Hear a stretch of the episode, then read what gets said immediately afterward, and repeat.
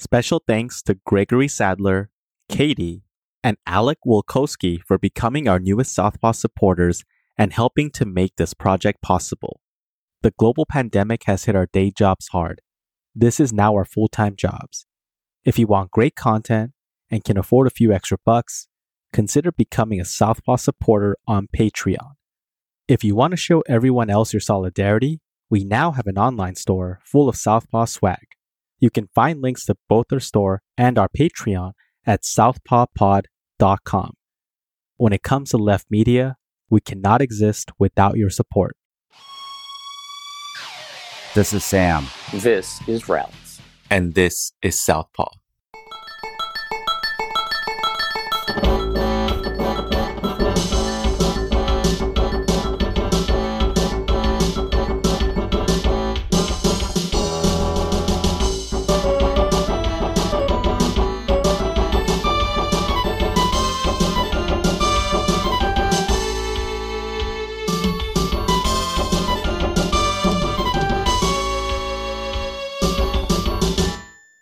Today on Southpaw, I have baseball historian and author of The Hall Ball, Ralph Carhart.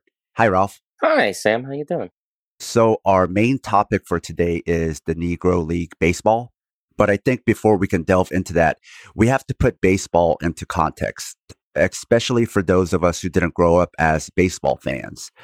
So there's this term that is used whenever you get into the weeds of something, but it originated in baseball. And that term is inside baseball. Why I'm using this to frame baseball is because baseball is known for fans who love baseball so much. They really get into the weeds. So what is baseball to avid fans? Because it must be more than a game to them. Uh, you know, it's difficult. Uh, you know, if you if you ask me to describe how I why I love my wife, I can give you a list of reasons, but there's there's always something um, more there, right? There's always that indefinable element, and and to a certain extent, I feel like baseball has that too.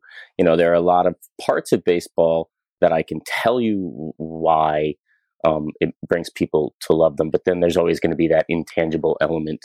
Um, uh, one of the things that I think sort of sets baseball apart from other sports is um, it, it's omnipresent. They play 162 games over the course of a year. No other sport has that many contests. You know, basketball has half as many, football has like 16, 17. I'm not a big football fan. Um, you know, there's the the the music of baseball, that that sound, especially for me. For me, baseball is an audio experience rather than a video one. I um, I don't watch a lot of baseball. I don't have cable television, and um, uh, the arcane, ridiculous rules that Major League Baseball has placed on uh, the viewing of, of baseball and, and blackout rules in terms of local cable broadcasts uh, makes it so that I don't actually watch a lot of baseball. I listen to it on the radio. Um, and it's this music. There's a rhythm to it, a pattern to it, to the way that the announcers talk about it, and uh, that that plays in the background of my life. I've been listening to baseball playing in the background for as long as I can remember. So there's a there's a, a comfort to it. There's a there's a, a, a regularity to it in a in in a world you know that that has very few regular things. Um, to have that there all the time, which is I think why uh, a lot of baseball fans are having a hard time of it right now. You know, there's uh, we're all trying to uh, adapt to the the new normal of what it is to to live in these you know self uh, self isolating days of of this pandemic. Um, and for a lot of folks, they don't even have that comfort of that normal daily ritual of of hearing it in the background. Um, beyond that, beyond the, the, comfort of the of the daily uh, uh, experience of it, um, it's just a beautiful game to watch. There's a there's a poetry to it. There's a ballet to it. The movement of it is so fluid. Um, you know, a, a, lot of the other sports, you know, uh, like football and boxing, um, you know, there's there's a there's a violence to that movement, right? Um, and and in baseball and, basketball to a certain extent too, um, it, it's more balletic. There's there's a fluidity to it. Um, if if two people clash together in baseball, that's that, that that's an accident. That's not supposed to happen. Um, it's a it, it is a socially distant game um, where where people try to um, work together as a team um, with this fluidity that that to me is just beautiful to watch. Now, speaking about the blackout, mm-hmm. I've heard that being a problem from a lot of my friends who are baseball fans. But if you're willing to just listen to it, is it easier then to listen to those games that have been blacked out? Like, can you still access the audio of it or hear it over the radio or something? Yes, the blackout the blackout rules only apply to video, and they're entirely about um, uh, cable licensing.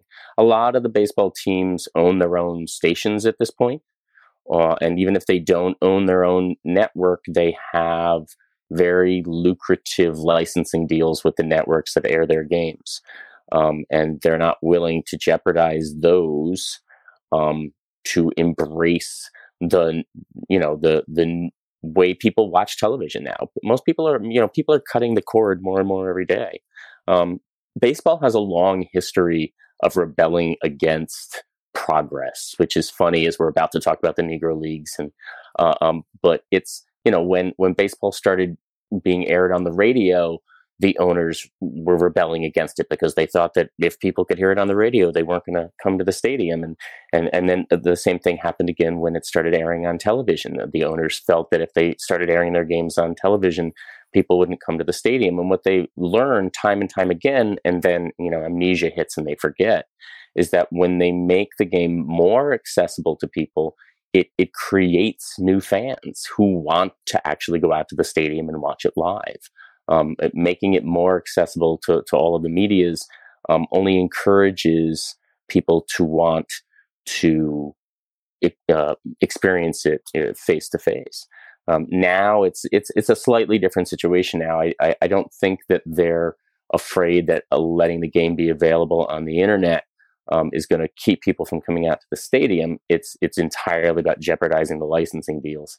Um, I, I, believe there's a middle ground where you can m- make baseball accessible to people online through you know MLB.com, and and the teams will still get their money. And I understand why that money is important to them. Ticket sales make up for a very tiny percentage of the amount of money that baseball teams make.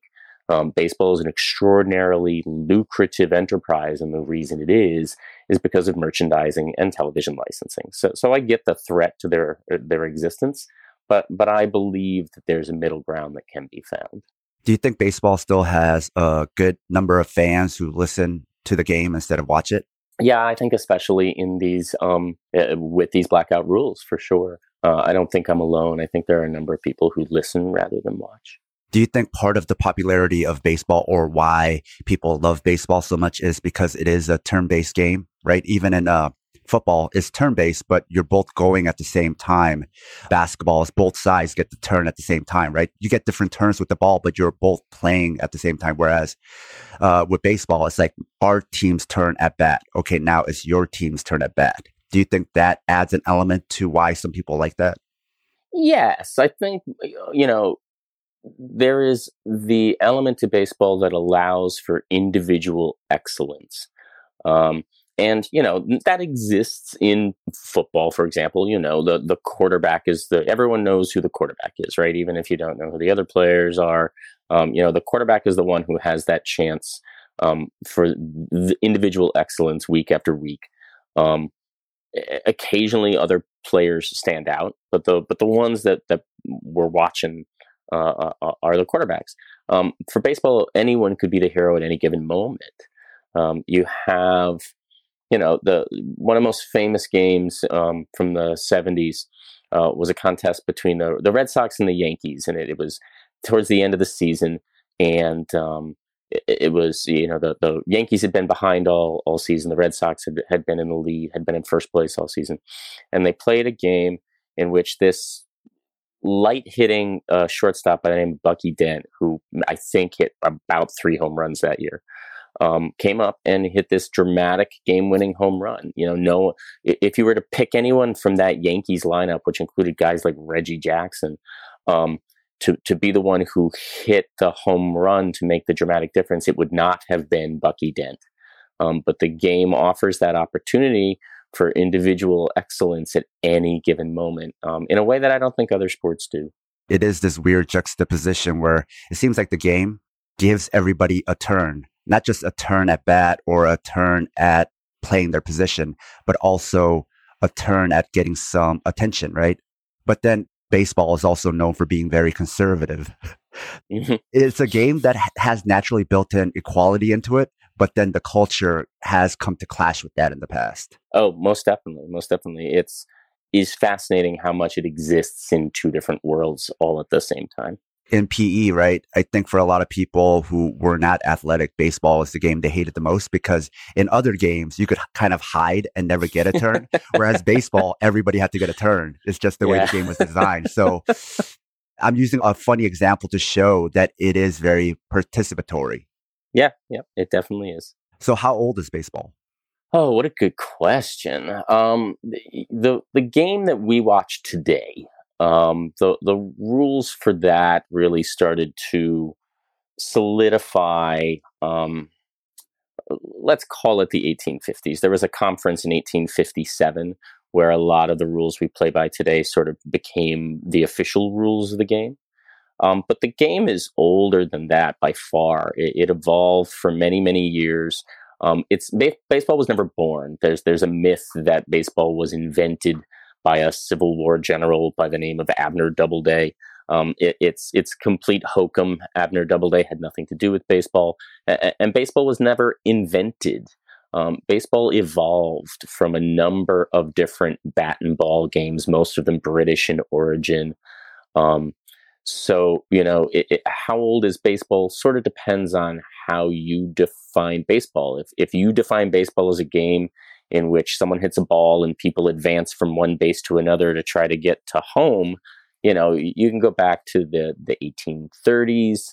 Um, there is a reference uh, found in a Pittsfield, Massachusetts newspaper in 1791 um, to uh, a, a, new ordinance that had been passed um, that children were no longer allowed to play baseball, two words, uh, on the streets because too many windows were being broken. Um, now, it's unlikely that game they were playing in 1791 looked anything like what baseball looks like today, but it does go to show you that the game, some version of the game, has been around for a very long time. And what's the origins of Negro League baseball? Origins of Negro League baseball. Well, um, baseball baseball was already sort of gaining in popularity uh, prior to the Civil War. It, it, was there was already a, a, giant boom in the country. Um, it was uh, put on pause. It wasn't completely eliminated. Baseball didn't disappear during the Civil War. There were still games being played, but the growth of it was was put on pause during the Civil War. And then after the Civil War ended, um, you saw uh, a, an explosion in the country. It was being played everywhere, and it was being played uh, by everyone, including uh, African Americans. Um, there, uh, there was a brief time in the game's history where um, something, an idea like the Negro Leagues, wasn't necessary because blacks and whites were playing on professional teams side by side. Um, it, it, wasn't until um, the 1880s uh, that you saw that color line being drawn that separated them and, and prevented them from playing uh, together. Um, but African Americans were playing baseball along with everyone else. Um, as the popularity uh, of the game grew, there was uh, a, a, team out in Long Island, New York. Uh, it was um, uh, a, group of waiters who who worked at a hotel called the Argyle Hotel, and they put together what is largely, mostly considered to be the first all black team uh, in baseball history. Uh, they call themselves as the Cuban Giants, the um, the Cuban. There's a lot of Cuban Giants um, variations on that name, um, in part because um, the, uh, while they were all American citizens, um, it was more acceptable to be black if you weren't American. Um, so they would entertain the guests at the hotel when they weren't, you know, being the wait staff um, by playing baseball, and they would speak fake Spanish um, while they were out there playing. Um, because it was more socially acceptable for whites to watch black Latinos play than black Americans, even though they weren't, none of them spoke Spanish. It was, it was completely made up, but that's why they had the Cuban name. Um, but, but blacks have been playing the game as long as anyone else.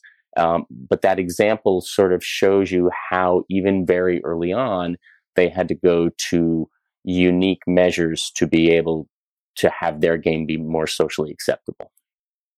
It's it's bizarre. It's it's you know just one of those bizarre, inexplicable elements of racism um, that it, it's more socially acceptable to be black from somewhere else than to be black and from the United States. It's it's one of those ways in which our country's history is profoundly broken. In doing research for this episode, when I saw that team's name, I assumed that that team was from Cuba, but it originated here in the U.S. These were all American teams. Uh, correct. Now there were, uh, as the game evolved, and there were, you know, once you do get to the Negro leagues, the the official leagues that that weren't um, really founded until much much later. Um, there was, you know, there were teams called the Cuban Giants, which were actually made up of legitimate Cubans. Um, like I said, it's a name that got reused by multiple teams throughout history. But it wasn't in Cuba. Uh, uh, no, it was actually a team that was the the one the most famous of them was actually a team um, that was uh, uh the Cuban Stars, were a team that was based out of New York City. Um, the the owner of the team, um, Alex Pompez, uh, had Cuban heritage, and and he uh, was a very important um, scout of Latin talent. Uh, he brought a bunch of, of Latin players into the Negro Leagues. And then after the dissolution of the Negro Leagues, uh, Pompez went on to work for the San Francisco Giants and ended up bringing in a lot of um, uh, Latin talent into the major leagues, guys like Orlando Cepeda and, and Juan Marichal. Uh, those those were uh, guys that were found by Pompez. So there were teams that were called the Cuban Giants that were literally made from Cubans, but but not that first one, not that first one how did it evolve from there to becoming Negro leagues? Also, was there just one league or were there multiple? Um, it, it, took a long time. Uh, the once that color line was drawn in 1887, um, there were a number of black entrepreneurs who did their best to try to put together a Negro league, uh, an organized league structure. Um, one of the first was a guy named Bud Fowler. There were others. Uh, they they were never able to successfully make a go of it until 1920. Uh, and then in 1920, uh, a gentleman by the name of Rube Foster, who was already at that point one of the most successful black pitchers in the history of the game, uh, but Foster also had a really keen business mind. And he was the one in 1920 who put together the first truly viable uh, Negro League, uh, the Negro National League. And that survived for a little over a decade. It, it, sort of fell apart. Foster's, the end of Foster's story is a sad one. Um, he uh, he was uh, died in an institution. Uh, he had uh, was experiencing uh, delirium. Uh, it was it, his end was a sad one. And with his end, uh, the league sort of folded not long after. It, it, survived him by a couple of years, but but after he was gone, it fell apart. And then other Negro leagues um, came in and, and, filled in that void. There was a, a, second Negro National League. There was also a Negro American League. Um, the, there there were a number of different Negro leagues over the years did they have their own kind of World Series where the different leagues came together to play a tournament? Ultimately, they did. Yes, they they put together uh, a World Series um, that uh, started in the in the mid 30s, I believe, um, and and it did. It took the best team from the Negro National League and the best team from the Negro American League, and and they played uh, they played a, a seven game World Series. Uh, I think it was usually seven. Sometimes it extended to nine.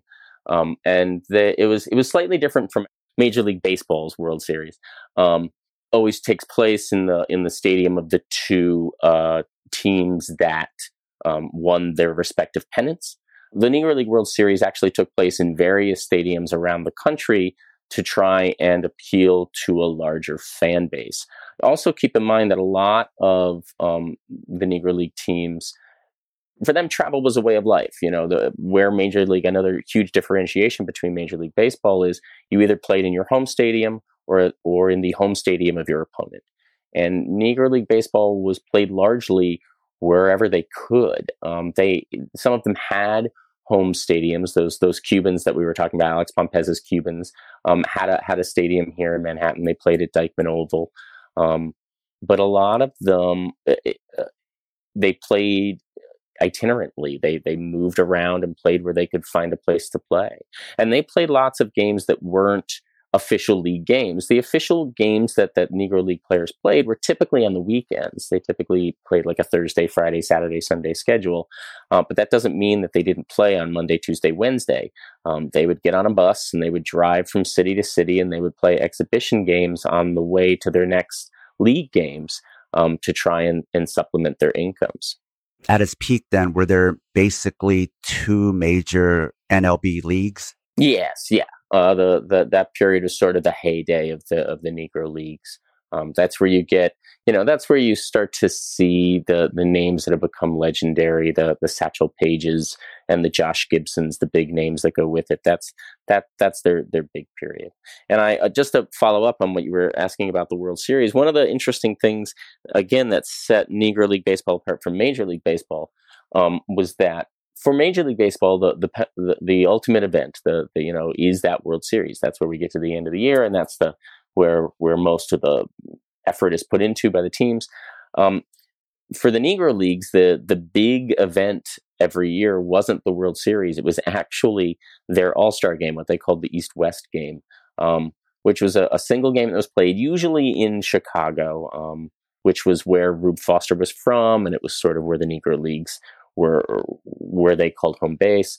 Um, but that was the one that really brought the fans out in droves because that was the one where you got to see all of those best players on the same field at the same time. So it was uh, it was actually the All Star game that was a much bigger deal in the Negro Leagues than the World Series ever was. So kind of like with the MLB, they were similar in that they relied on two different leagues, but instead of the World Series, where being the representation of the best of both sides coming together, for the MLB, it was the All Star game. Correct. Correct. Yep. How popular were the Negro Leagues during its heyday?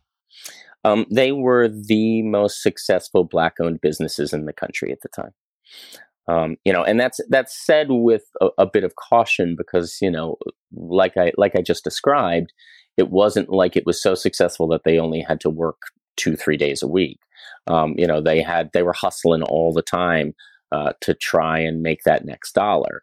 Um, but at a, at a time in American history where black owned businesses were rare to begin with, to have one that, you know, sort of captured the headlines mainly of the black owned newspapers not you know you didn't see a lot of updates on on negro league baseball in the white owned newspapers although they occasionally made their way in there especially once satchel paige came around because he was just so wildly popular and wildly talented um, that that you you saw a little bit of, of Satch seeking his way uh, sneaking his way into the white papers, but for the most part, um, uh, uh, the the Negro League stories were, were contained to the to the black papers, but they were there every day.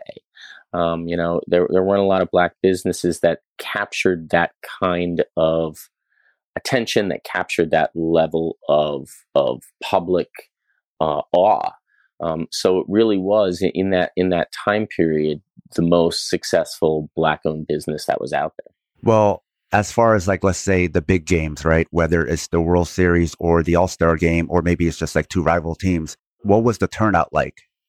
Um, you would see six or seven thousand fans at a game, which at that time was uh, considerable. That was, you know, that's a lot of people.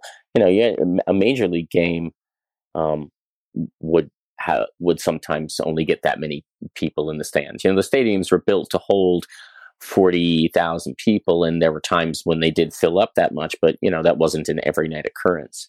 Um, you would get six or seven thousand a night to come out to these, and and then when they were doing the you know the barnstorming, the those those games where they were driving through towns and playing uh, against the local teams, um, you know those the stands were filled for that because that was you know that was your chance, especially you know, and there's a similar issue going on with Major League Baseball now, right? There's only 30 Major League Baseball teams, and they only exist in like 27 cities. And if you don't happen to live in one of those 27 cities, um, your access to watching professional baseball is somewhat limited. And, and that was, you know, especially true back then when you couldn't just, you know, flip on the television or, or the internet.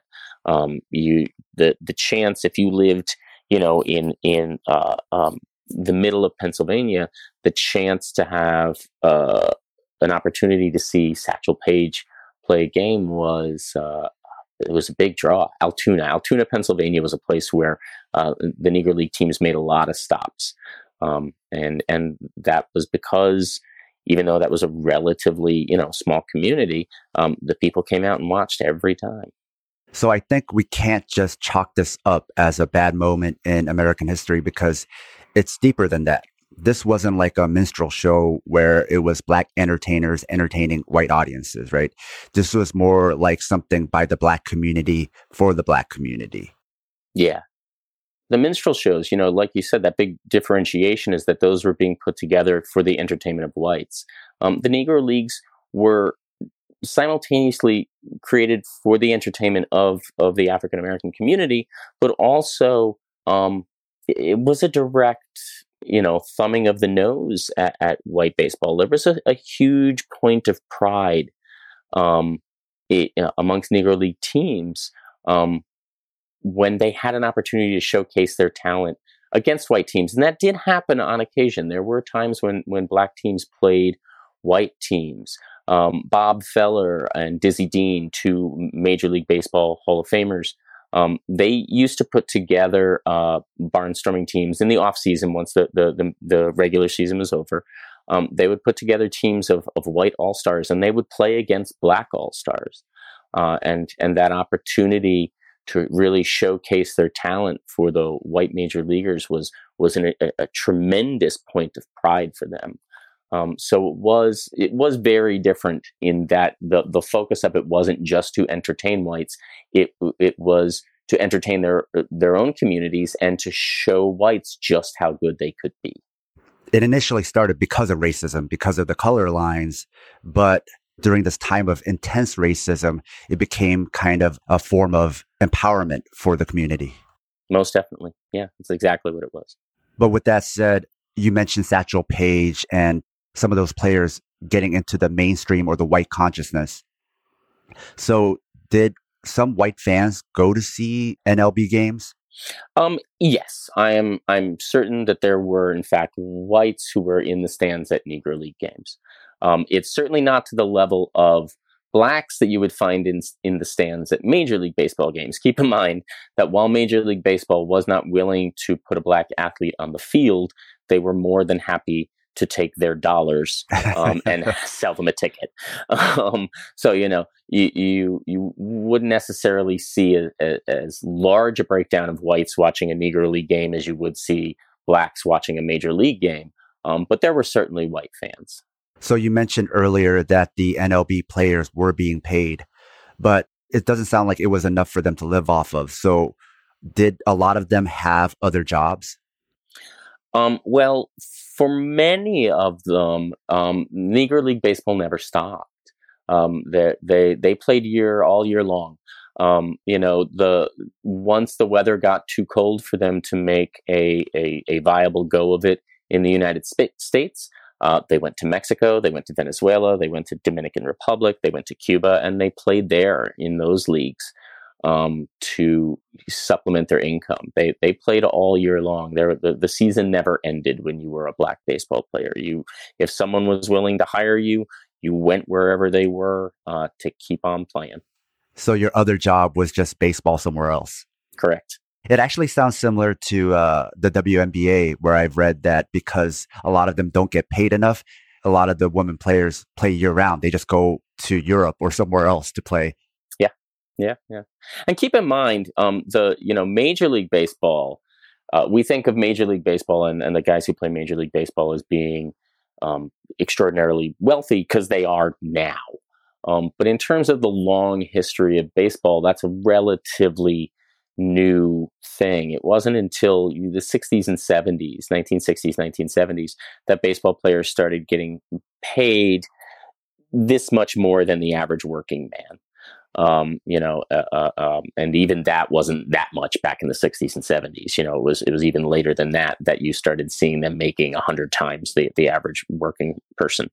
Um, you know, the the stars of the 30s and 40s and 50s, um, they had winter jobs. You know, uh, when when they weren't playing, they went and worked helping to sell cars or suits or you know uh, um, wherever they could get winter jobs too. Um, it was uh, you know baseball was not um, the the money of baseball was very different for uh, uh, uh, than the way we think of it now for a very very long time. All the money was centered um, entirely in the owners' pockets, and and it was not filtered down to the players in a in a fair and equitable way uh, until the 1970s. So when baseball really was like without a question America's pastime and it was in its heyday and making the most amount of money relatively, the players weren't benefiting from that. Almost correct. It's making more money now than it's ever made, even if the fan base is is shrinking. Um, again, going back to those TV and licensing deals, baseball right now is the most lucrative it's ever been.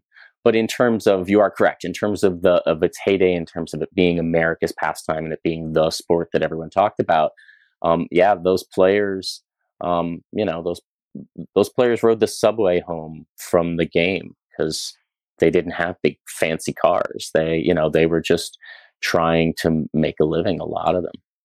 It sounds like at the time, every professional athlete who was playing a team sport, none of them were getting super rich. Sure, you know, you you you you see exceptions. You know, Babe Ruth's contracts were um, exorbitant. Babe Ruth never, you know, once Babe Ruth became famous, he never had to work a second job. He just, you know, made money being Babe Ruth. But but that's because he was Babe Ruth. He's he was an isolated example. You know, the greater majority of of the more popular stars from that day, they they had to supplement their income. Yeah. The way we think of athletes now, that's not how it was back then. No, no, that's really you know a, a, a recent development um, that came with um, a very uh, uh, an important leader uh, for baseball specifically, uh, and uh, the most important leader in the baseball labor movement was a, a guy by the name of Marvin Miller, um, who just this year, in fact, was elected into the Baseball Hall of Fame. Um, he should have been elected a long, long time ago. Uh, but there's, you know, Marvin Miller is one of the more controversial names in baseball history because of how dramatically he changed it, and um, uh, it, it, it it owes he owes um, a little bit of a debt to uh, a black baseball player by the name of Curt Flood. Uh, you know, since we're we're we're looking at, at the Negro leagues, um, you know, as we have this tiny little uh, labor uh, conversation shift here, um, Curt Flood was a, a, player for the St. Louis Cardinals, very successful All Star player um, who was traded at one point to the Philadelphia Phillies. Baseball players used to be um, confined by something that was known as the reserve clause. And the way the reserve clause worked was that a baseball team, if you signed a contract with a baseball team, you were essentially under contract to them until they decided they wanted to let you go. So, you know, we, we have now something that's called free agency. That's when players are no longer under a, a, specific contract and they're able to shop their talents around to other teams and try and make more money from that. Um, that didn't exist in Curt Flood's uh, age and time. He uh, had no choice in where he went. Uh, so he was traded to the Philadelphia Phillies, and Philadelphia was quite famous at that time when that trade was happening for just how racist the city was. Um, and so Curt Flood had no interest in playing for the Phillies, and um, he ultimately took his case to court, and it made it all the way to the Supreme Court. Um, he lost the case ultimately. Baseball was able to maintain the reserve clause and remain and maintain its control on players, but it, it the case was important in that it brought um, to the public consciousness this awareness of just how little freedom baseball players had when it came to where they sold their skills and and that was, you know, simultaneously the entrance of Marvin Miller, who was not a, a sports guy, he was not a baseball guy. He was a bit of a tennis fan, but beyond that, um, but he was a labor organizer. Um, and he put together a movement within baseball using some of the, the biggest, most popular names in the sport at the time um, that ultimately led to um, the the end of the reserve clause. Uh, now, the way it works is if you were signed by a major league team, they have exclusive control over you for the first five years, six years, somewhere in there. Um, and then after that point, um, if they want to retain your services, they need to give you a new contract that you agree to sign. And if you don't want to sign that contract, you are now a free agent and able to shop your talents around uh, to the rest of the teams. And and you know that that's that's a that has led to um, the escalation of the contracts that you see today, which you know for for fans, it's you know baseball like much of the country is um, it's a battle between those who who have a lot and those who don't. Now, now baseball is is it's a battle of the billionaires versus the millionaires, right? Because the, the guys who own the teams, the, the people who own the teams, who are, you know, I say guys because they're almost primarily men, um, but not exclusively, um, they're billionaires. That you know, with the B, they've got they've got that kind of money. Um, and the ball players are millionaires. And for most of us you know we can't even imagine being a millionaire. So so when it comes time for these uh, intense labor negotiations and contract battles the billionaires who also happen to you know own the the networks that we're watching the story be disseminated on um, do their best to frame the ball players as these you know greedy guys who who aren't happy making millions of dollars playing a kids game that all of us would be willing to play for pennies if only they would.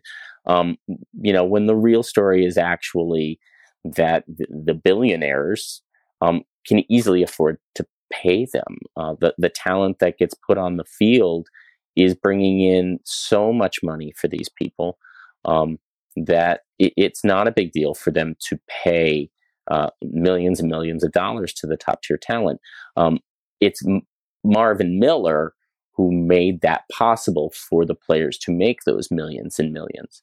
So for you know the an average fan who allows themselves to be uh, taken in by the spin of the greedy baseball player who isn't happy making the millions, um, you know, for them Marvin Miller's a bit of a villain because they believe that that player wanting to make $10 million is the reason why it cost them $13 to buy a beer at the stadium.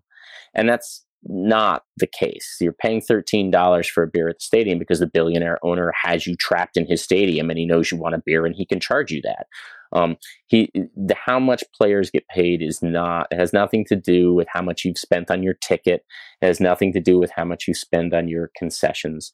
Um, you know, Mike Trout making 150 million dollars is not why your ticket costs 80. Um, that there's not a direct correlation there in any way, shape, or form, but the owners have shaped it that way. So it sounds like baseball is a microcosm of American politics. Then always has been from the beginning from the beginning. And and you and I, uh, Sam, you know, we'll we'll we'll let the the uh, disclaimer to the to the folks out there listening to this. You and I met because I I have a website that's a little dormant right now because I'm in the middle of about 15 other projects. But I have a website that's called um, Bent Knees and Raised Fists, um, and it's because I believe that politics and sports are intrinsically connected. Um, to try and separate politics from sports is is a, a foolish enterprise um, what happens, especially professional sports. You know, I'm not saying that what happens on, on a kid's little league field has anything to do with politics, although quite frankly, everything is politics. Yeah. So, um, but when you're talking about multi-million dollar professional sports, uh, multi-billion dollar professional sports, of course, politics is involved. Of course it is. Were there also some other minority leagues during this period?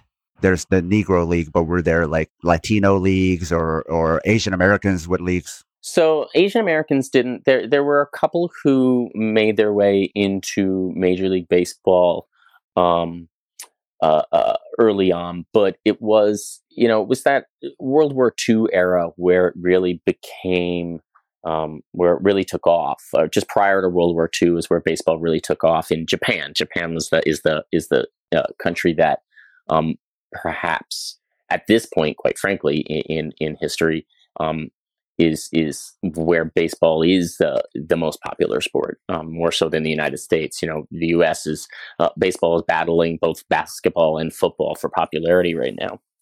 Um, but by the time um, it, it, really took off in, in the Asian American countries, baseball was integrated enough that that was never really necessary.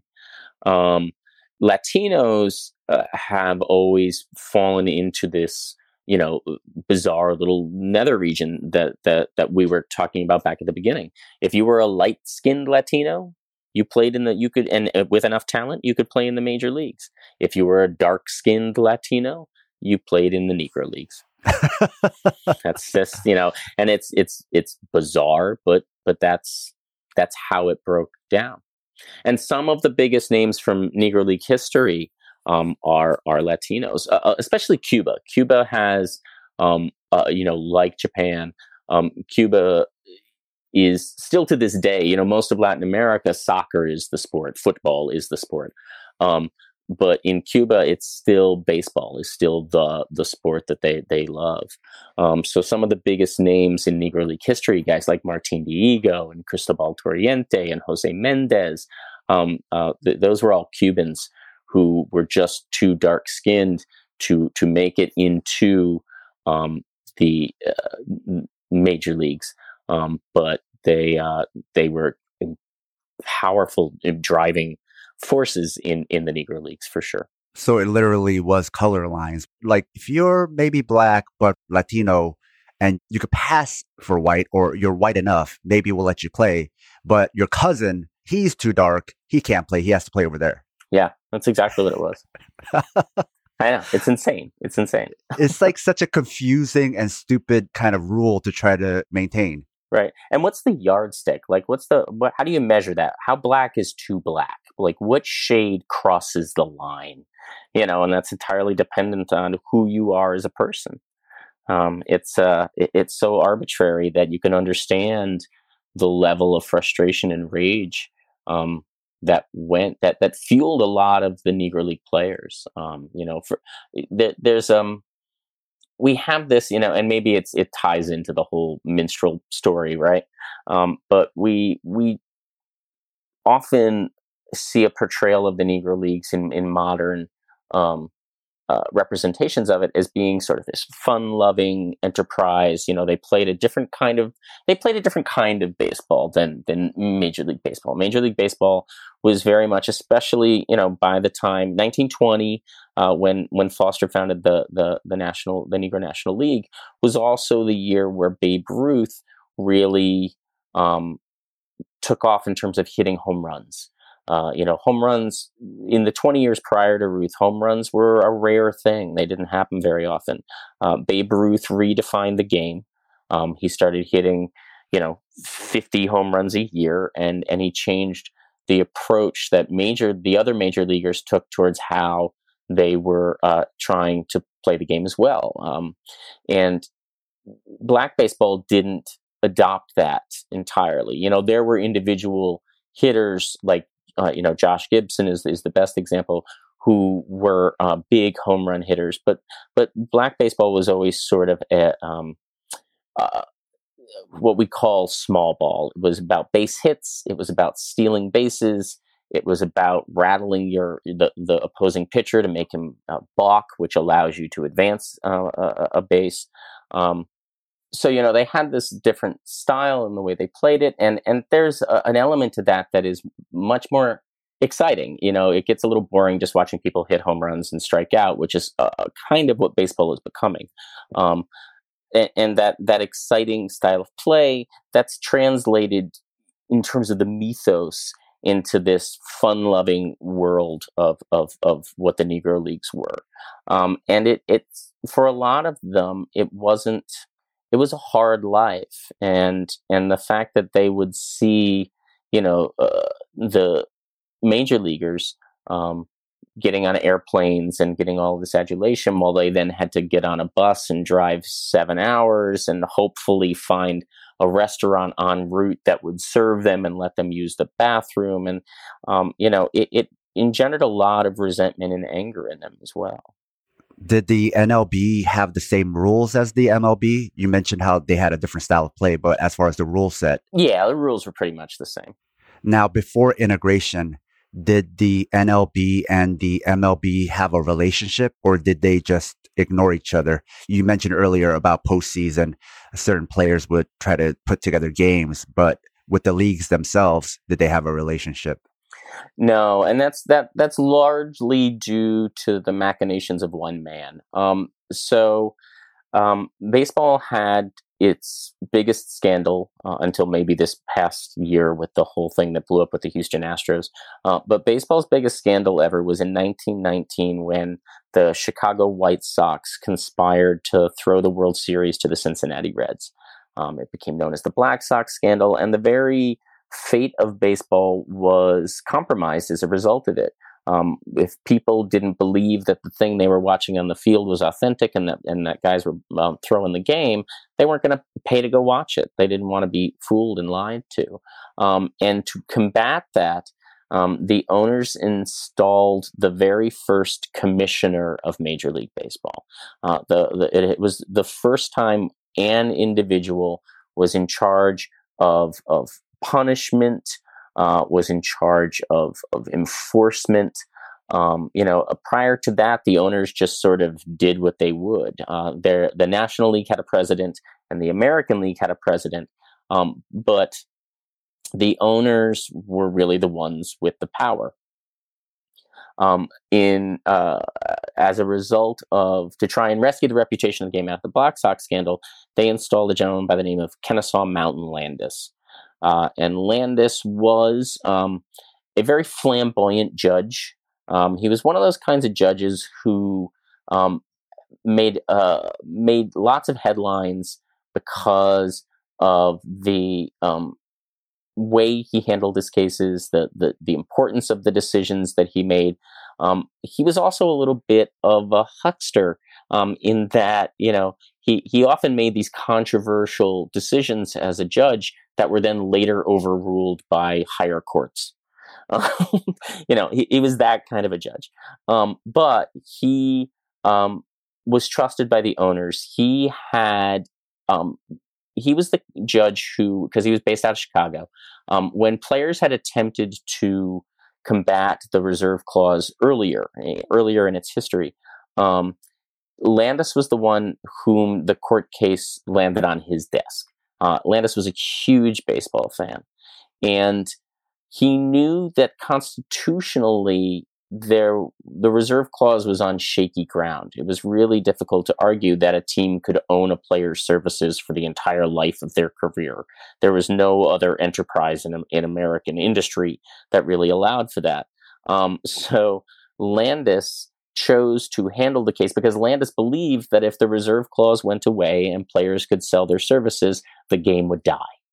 He believed that baseball would disappear because it would become too expensive to pay players and the game would die. So, what Landis did was he left the case sitting on his desk for years um, until eventually the, the, um, the, uh, the party that had initiated the suit just ran out of money and the case died. Um, so the owners remembered that when it came time to choose a commissioner, um, the owners remembered that Landis supported their beliefs and and they appointed him commissioner. And Landis, to his credit, did manage to clean up the game. Um, he did manage to, you know, remove the gambling element from it. Um, he uh, not remove, but minimize the gambling element from it. You've never gotten gambling entirely away from ba- baseball or any professional sport, uh, but he minimized the the uh, the power of it. Um, he made sure there were swift penalties for players who attempted to gamble on games. Um, he, you know, he helped uh, uh, minimize rowdyism, which was you know a thing that was preventing families from going out to the stadium. Right? He was he had you know drunk uh, the, these drunk uh, unsavory elements in the stadiums, and he helped um, sort of uh, quell all of that and make baseball a more family friendly enterprise. He did, to a certain extent, save baseball, but he also damned baseball for an additional 25 years because Landis was a f- virulent, flaming racist. Um, and he's the one who made it very, very clear from that period when he took power until 1945 when he died um, that no black man was ever going to play baseball, not not play Major League Baseball. And he, you know, he he would claim that when asked, he would say any any black person who's got talent, uh, enough talent, uh, can join a Major League Baseball team. Um, but then behind the scenes, he always prevented it from happening. Um, it he died in 1945, and Jackie Robinson was signed by the Brooklyn Dodgers um, to play for their minor league team uh, in 1946. That's not an accident. That's not a coincidence. It took the death of Landis for Jackie Robinson to happen. Uh, so when Landis had power, he he put the kibosh on um, a lot of those um, barnstorming games where where um, the white major leaguers played um, black teams. Um, he he either prevented them entirely, or when they did happen, um, he made sure that there weren't too many stars on the white team because it was beyond embarrassing. If you took a team of black all stars and a team of white all stars, and the black team won, which they did a lot, um, it was embarrassing to Landis and in, his mind to to Major League Baseball in general. Um, so he those barnstorming games were never sanctioned by Major League Baseball because Kennesaw Mountain Landis would not get behind that kind of interaction for fear of humiliation. So then looking at sports as a microcosm of American politics, progress isn't always just like a linear straight line up where it just gets better and better. You mentioned earlier how black and white players a long time ago before the Civil War had already been playing together professionally, right? Well, professionalism, uh, above the board professionalism didn't really start until the 18 uh, until after the Civil War. There were people who were being paid to play baseball before the Civil War, um, but that was sort of under the table kind of thing. It was considered unseemly to be uh, to be paid to play baseball. But after the Civil War, between 1865 and 1887, that 20 year time span, that um, blacks and whites um, did play professionally on on the same teams, and there were a, a small handful, uh, I, I, believe, about three African Americans who played in the majors before that color line was drawn in 1886. Jackie Robinson was not actually the first black man to ever play Major League Baseball. Um, there were there were a, a small handful who, who beat him, but they all happened before 1887. So we have this period where there was some amount of integration before the Civil War. Afterwards, you had the professional leagues and you had black and white players playing to some extent. And then we went backwards, right? And uh, the color lines got instituted. And then there were some barnstorming games. And with this commissioner, we went backwards again. And those are really being dismantled. And then we get into integration. So it's like, a lot of times in the past they had it right earlier and then it got the kibosh. Even with talking about like unions they probably had attempts earlier and then it got the kibosh. They did they did. There were a number of attempts um, to unionize in baseball earlier. One one time even led to an entire league being formed in the 1890s uh, a league called the players league um, which was a league that was founded by it was formed largely by a, a player by the name of john montgomery ward uh, who was a, a, standout in baseball, not just because of his tremendous talent. Uh, he he was a pitcher for a long time, and then when his arm started to to get uh, uh to fall apart, uh, he switched to the infield and he and he kept playing. But he was also a, a Columbia Law School grad.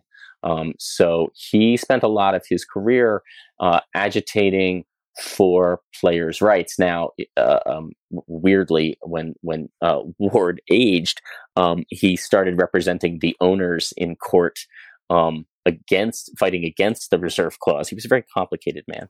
Um, but in 1890, he he formed the Players League, which was ostensibly uh, a, a league in which the players had control over their contracts. The players had control um, over who you know was uh, where they played and and and and a larger voice in in uh, how much money they made. Now it, it was a, an enterprise that only lasted a, a year, um, because it was crushed by um, the National League, which was really the the only league in baseball at that point. The the American League didn't come around for another 13 years or so.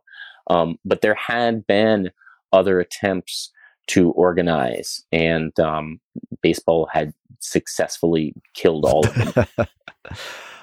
Let's talk about integration because you just mentioned Jackie Robinson. Now, just as the NLB wasn't all negative, integration into Major League Baseball wasn't all positive either, right? So, can you tell us about integration? You mentioned a little bit about when the timeline started, but how did it start and what was it like? And what were some of the good aspects and some of the bad aspects or some of the uh, stumbling blocks and obstacles? Um, well, it, it, you know, integration really began with Branch Rickey and Jackie Robinson. Branch Rickey was the general manager of the Brooklyn Dodgers. Um, he was a devoutly religious man, and, and he would tell the story uh, for many, many years that when he uh, was the manager of the team for Oberlin College, where, where he went to school, um, he had had a black player on his team at the college. And there was a time in which uh, his team was supposed to play against this other team, and they were staying in a hotel, and the hotel owner wouldn't give a room to the black player on the team. Uh, and so the, the, the player ended up having to sleep in Rickey's room, and and he had the the player had a had an emotional breakdown that night about how you know if his skin were just a little bit whiter, he could you know be considered a whole man in this country, and and that affected Rickey greatly. Uh, so that you know decades later, when he became a very powerful executive in Major League Baseball, um, he uh, wanted to right that wrong. Now, keep in mind, Rickey, again, another complicated man. Um, Rickey was also a very uh, astute businessman. Um, Rickey um, knew that if he integrated his team, um, the number of black fans who would come to the stadium would bring him a whole lot of money. And he was right. He did. Um, uh, um, so he won. He, he, was hamstrung by Landis. Landis was never going to let it happen. Um, so as soon as Kennesaw Mountain Landis died, and the new commissioner came in, a guy by the name of Happy Chandler, uh, who had been the governor of Kentucky, um, he uh, spoke with Landis and explained that he was going to um, integrate baseball, and, and Landis, to his credit, or not Landis, uh, uh, Chandler, to his credit, said, you know, I can't, I, I, I can't meet my maker. Um, you know, keep in mind this is all immediately following World War II, right? Um, uh, uh, Chandler said, "I can't, in, in, good conscience, you know, when the day is going to come at some point that I'm going to have to meet my maker, and when I do, I can't tell him that I I prevented a black man from playing baseball um, because of the color of his skin, when just you know a year earlier they were dying on the fields of Europe for you know America." Um, so uh, Chandler allowed it to go forward. Rickey signed uh, Robinson to a minor league contract in 1946. It was all very circumspect the way he did it, too. But was there a rule change at this point, or there was never an explicit rule? There wasn't a rule change because it was never a written rule. You know, it was called the Gentleman's Agreement, one of the greatest ironic names in the history of baseball. Um, but but it was never written down on paper. There was never a thing in the Major League Baseball rulebook that said blacks can't play. So there was nothing to erase when the moment happened. Chandler just said, "We're done with this. It's not. We're not doing this anymore." and that was it. It was done. Now it was not. It was rebelled against. Um, you know, when they had an owners meeting, um, to to when when Rickey had made it clear what his intentions were. And at the time, there were 16 teams in baseball, and 15 of the owners voted in saying, "Nope, we're not doing this." And it, it, Chandler just ignored them. You know, there was they they didn't have the power to stop Rickey from doing it anymore without uh, Landis there to enforce it. Um, so R- Rickey, you know, and he had to he had to go about this in a very Rickey went about it in a very um, secretive way. Um, he didn't just announce, "I'm going to hire a black ball player." He he had to send scouts around to find the right black ball player, and the the political cover that he gave for that was that he was going to form a, a Negro League team. He was going to start the the Brown Dodgers in Brooklyn it almost had to be clandestine. Yeah, it was entirely clandestine. Um, so that was how he got the scouts out there to find the right players. And there were there were a number of players who were much more talented than Jackie Robinson. Jackie Robinson was an extraordinarily talented athlete, don't get me wrong. Uh, he was the first, and I believe still only four letter man in, in UCLA history. Um, but of all of his sports, baseball was probably his weakest. You know, he was much better at basketball and track and football. Um, so, um, but what Jackie had that the other players didn't was, uh, in Rickey's mind anyway, um, an impeccable moral character. They were they were both um, the same religion.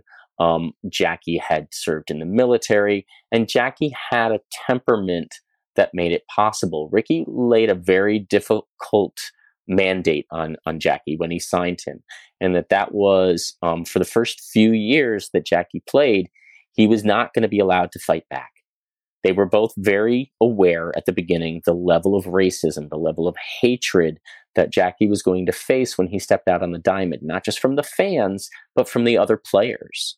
Um, and Rickey made it very clear to Jackie that as he was trying to establish himself, and in doing so, I mean, think about the amount of pressure on Robinson's shoulders.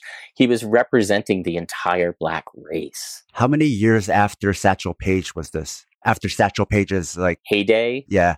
Yeah, um, Satchel was nearing the end of his career. Satchel would have actually been, if it had all happened 10 years earlier, the first black ball player would have been Satchel Paige, um, because he he was already famous even within white circles um, by that point. But Satchel really was getting on in years at that point. Now Satchel actually end up did end up becoming a major league baseball player. Um, there was a, a, an owner by the name of uh, uh, uh, Mike Veeck, who's one of the more colorful characters in baseball. I could do an entire interview with you just about or, Bill Veeck, Mike's his son. Sorry, Bill Veeck. Um, Bill Veeck is uh, was one of the most colorful um, owners in the history of Major League Baseball. He was actually, you know, and it's difficult um, for a lefty like me to say this, um, but he was one of those owners who was actually one of the good guys. Um, and he brought Satch over to major the major leagues in, in 1948, and they joined the Cleveland Indians. Um, but it was, you know, he he pitched a handful of games at that point. Um, Satch was not the player that he was anymore. He had, he'd gotten he was in his 40s, I believe, at that point. He'd he'd gotten a little too old to play. A note to our loyal listeners: if you love the show, please support us and help us get paid for our labor by joining Team Southpaw on Patreon. By becoming a member, you'll get access to bonus content like exclusive articles, fight previews, bonus episodes, transcripts of fight studies and access to our private chat group on Discord. But more importantly, you will help us supplement the cost of the show, the incredible time and energy Sam and I put into making the show, and you'll be giving us some breathing room not only to juggle Southpaw with our day jobs, but also expand Southpaw into other areas. Show your Southpaw solidarity by supporting us at patreon.com slash southpawpod. in preparing for this interview, I wrongly assumed Jackie Robinson was the first black athlete or even just first minority athlete to play anything at the major league level. And with a quick bit of research, you find out through the internet that wasn't true, right?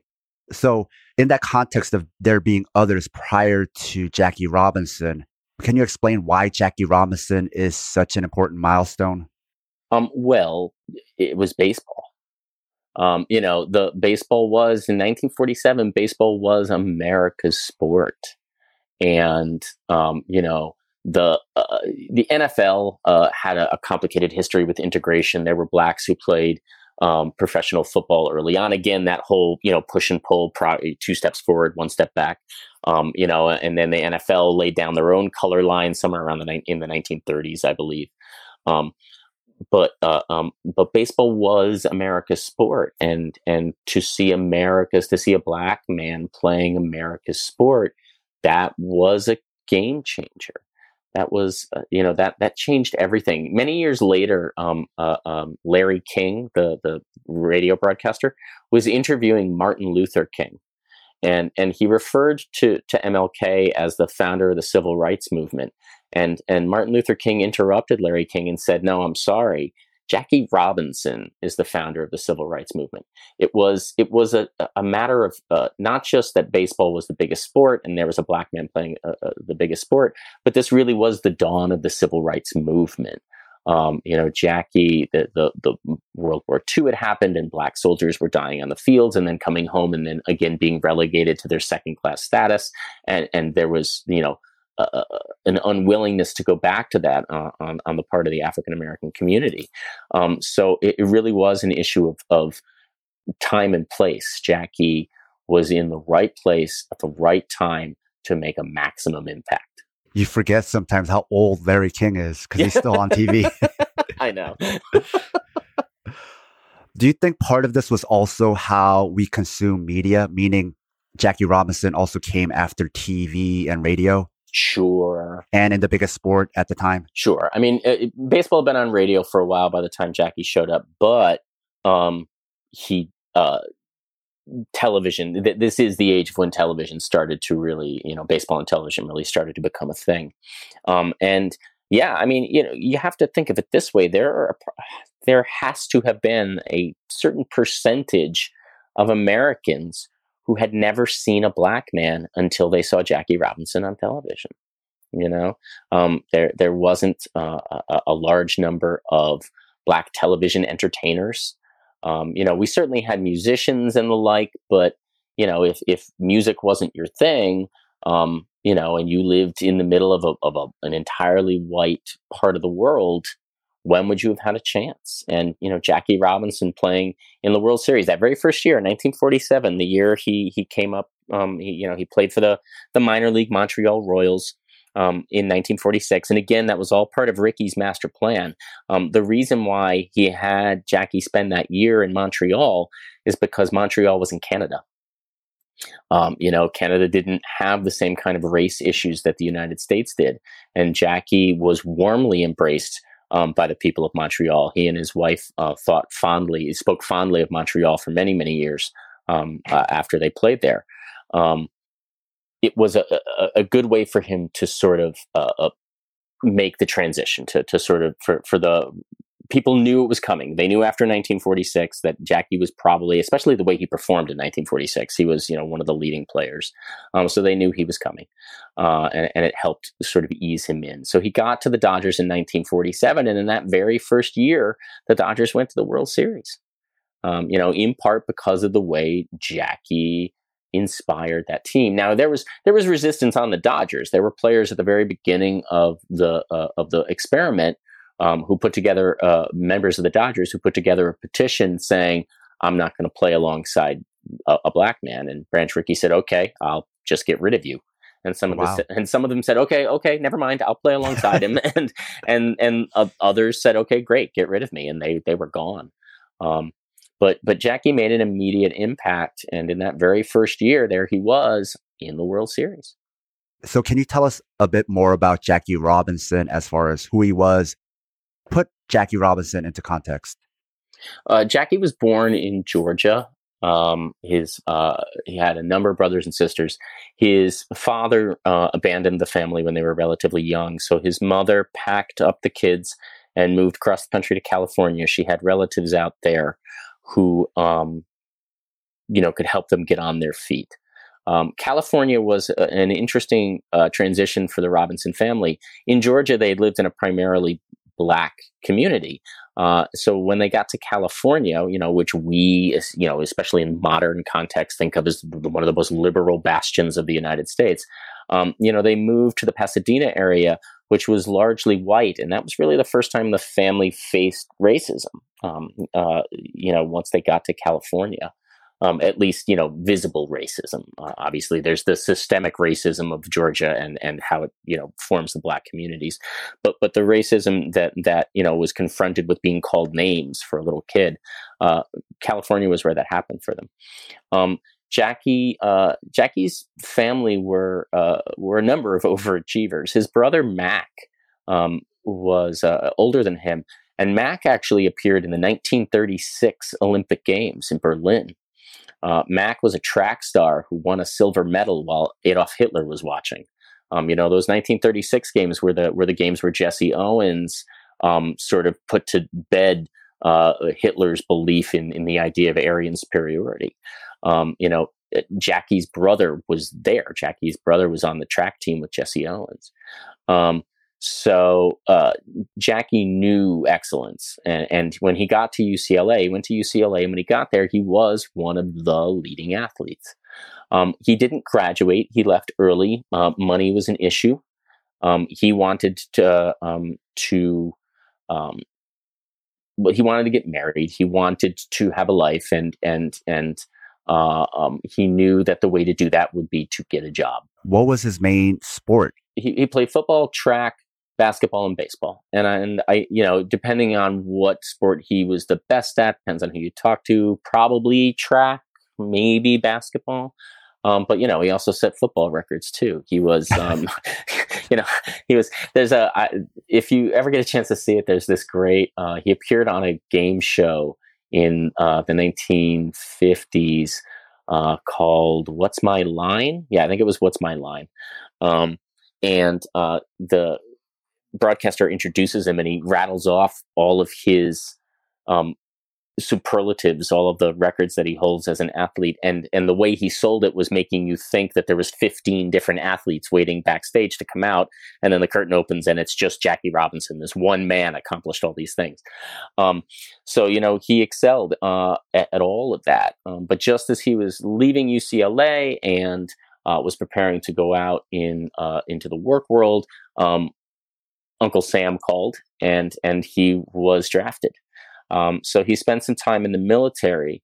Uh, while in the military, um, he actually received a court martial because um, he was on a military bus, which had been ostensibly desegregated at that point.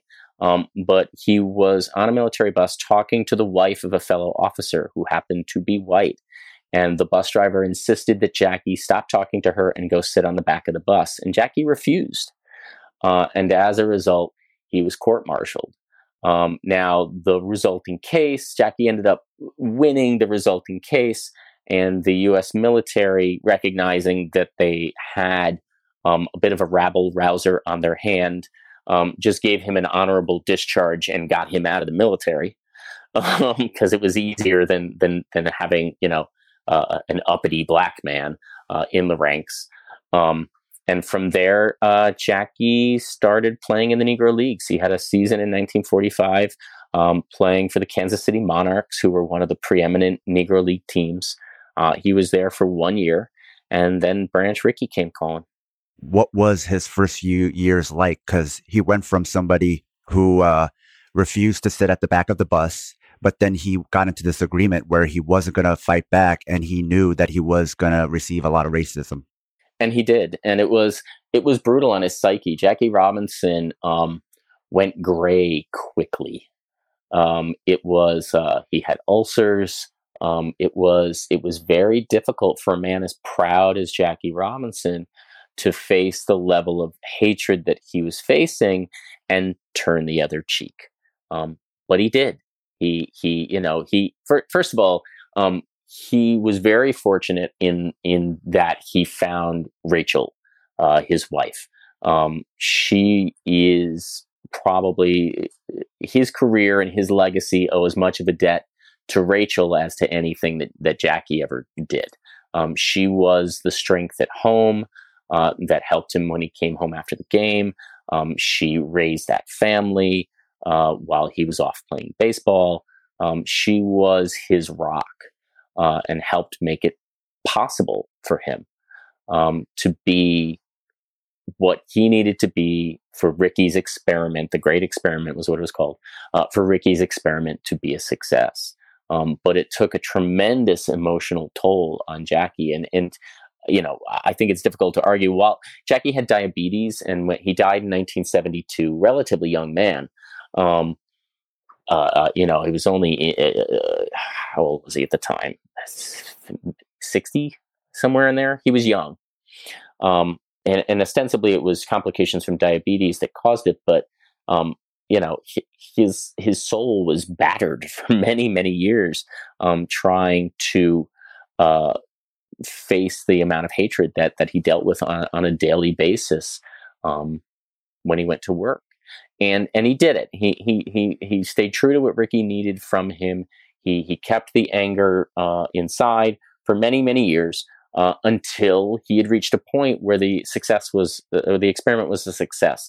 Other baseball teams were now hiring black players. There was no going back. There was no way they were going to unintegrate baseball. How long did that take for other teams to start integrating also? Well, for a number of teams, it was almost immediately. Um, within uh, uh Larry Doby started playing for the Indians with with um, Bill Veeck uh, right there in 1947. Um, for a lot, for a, a, good number of the teams, it was almost immediately. For other teams, it took a lot longer. The Boston Red Sox were the last team to integrate, and it took them until it was the late 50s. You know, it was it was well more than a decade after baseball had integrated before a, a black man played for the Boston Red Sox. Um, but for a lot of the teams, it, it, was relatively quickly because they they you know because not only was Jackie Robinson bringing in more fans to the to the stadium and and you know uh, increasing uh, um, the turnstiles, but there was this entire pool of talent um, that could make their teams better you know? And we had you know just to go back a little bit to one of the things that you were saying you know that the, that there was good and bad right?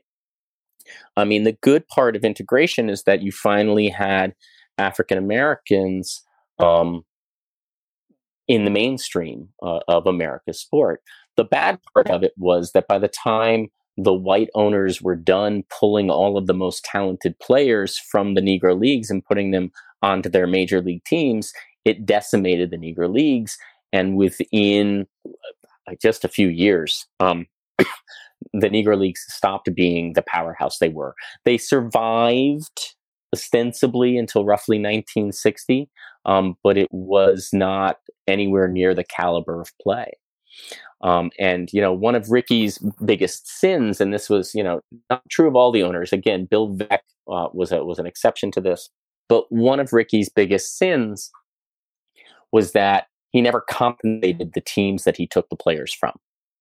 Um, the Kansas City Monarchs didn't get a dime from Branch um, or hiring Jackie Robinson. Now, you know, Jackie later wrote a letter, and and and Roy Campanella, who was another black player um, from the Negro Leagues that that Rickey brought in, they wrote letters um, uh, that you can actually see at the Library of Congress, um, stating that they were never under contract with the Monarchs. And to a certain extent, that's true because black baseball was such a, um, uh, it was what it was. You know, it was the most successful black business, but that doesn't mean they were rolling in cash.